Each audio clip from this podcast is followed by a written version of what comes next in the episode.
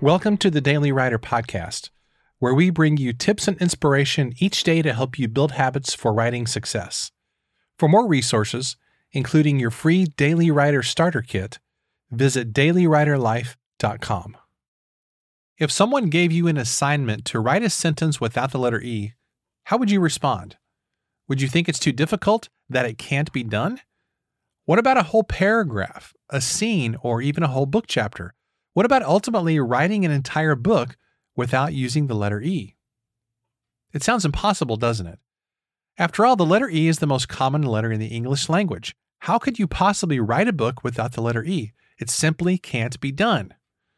At least, that's what people kept telling a writer named Ernest Vincent Wright in the early years of the 20th century.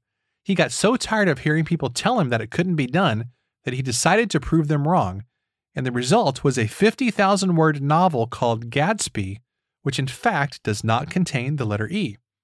To accomplish this incredible feat, he had to tie down the letter E on his typewriter so he couldn't use it. And in doing so, he met his goal. Now, as you can imagine, a whole novel without the letter E is pretty clunky to read, but you've got to respect Mr. Wright's determination when everybody told him that it couldn't be done. So the next time you have a big writing goal and people keep telling you all the reasons that you can't do it or you shouldn't do it, why you're going to fail, or how they tried something one time and they failed, remember good old Mr. Wright banging away on his typewriter with the letter E tied down. Now, unfortunately, he died in 1939, the same year that his novel was published, so he didn't get to enjoy his success for very long.